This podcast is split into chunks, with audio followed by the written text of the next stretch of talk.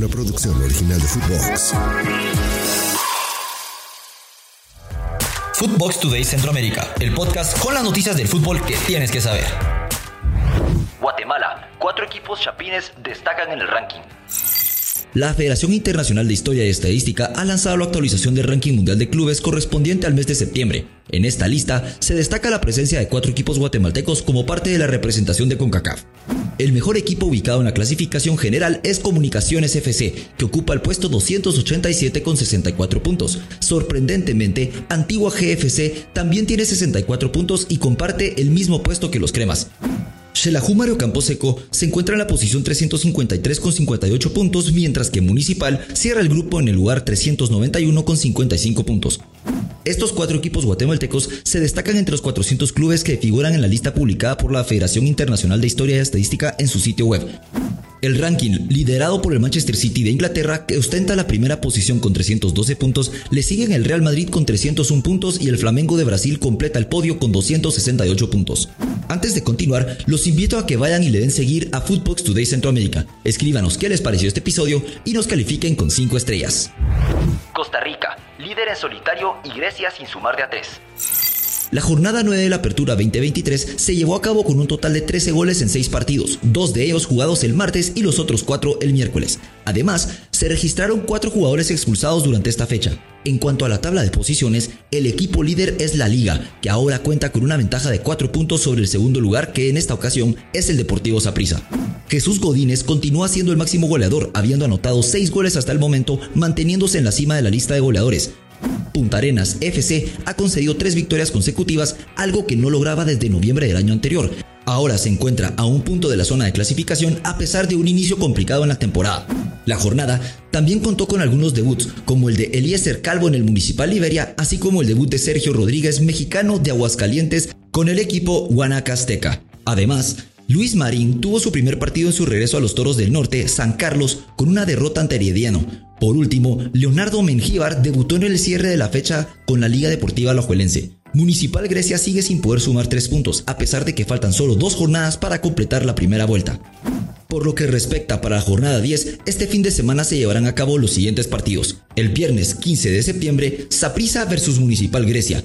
Liberia versus Guanacasteca y el sábado 16 de septiembre Pérez Celedón versus San Carlos, Santos versus Herediano, Alajuelense versus Punta Arenas y el domingo 17 de septiembre Cartaginés versus Sporting FC.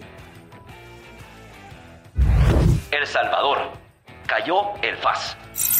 El extremo derecho de FAS, Wilma Torres, fue el único jugador que habló después de la derrota en casa ante Jocoró. Señaló que los errores cometidos en el campo les han pasado factura. FAS sufrió su primera derrota en la Apertura 2023 jugando en casa, perdiendo ante Jocoró por tres tantos a uno. El Jocoró llegó al estadio Oscar Quiteño con la determinación de repetir su triunfo la temporada pasada en Santa Ana y lograron hacerlo.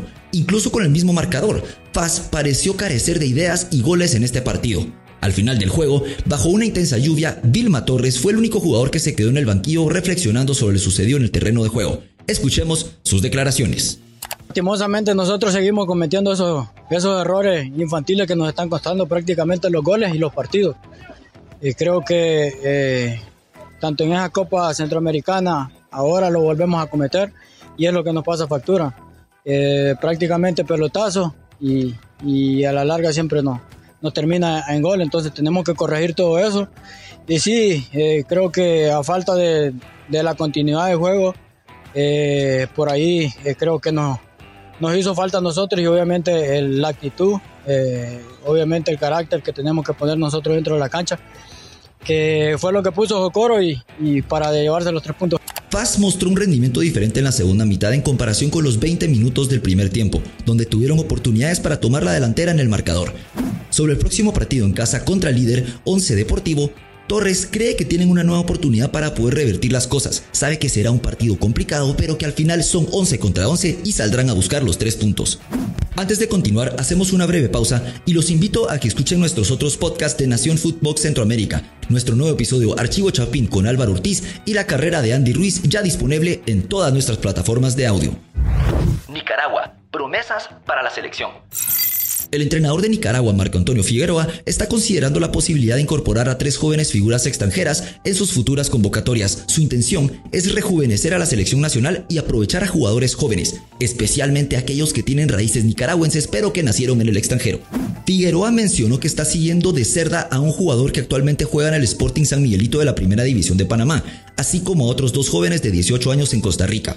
Aunque no proporcionó detalles específicos sobre estos jugadores, dejó claro que si las circunstancias lo permiten, podría unirse pronto al equipo nacional de Nicaragua.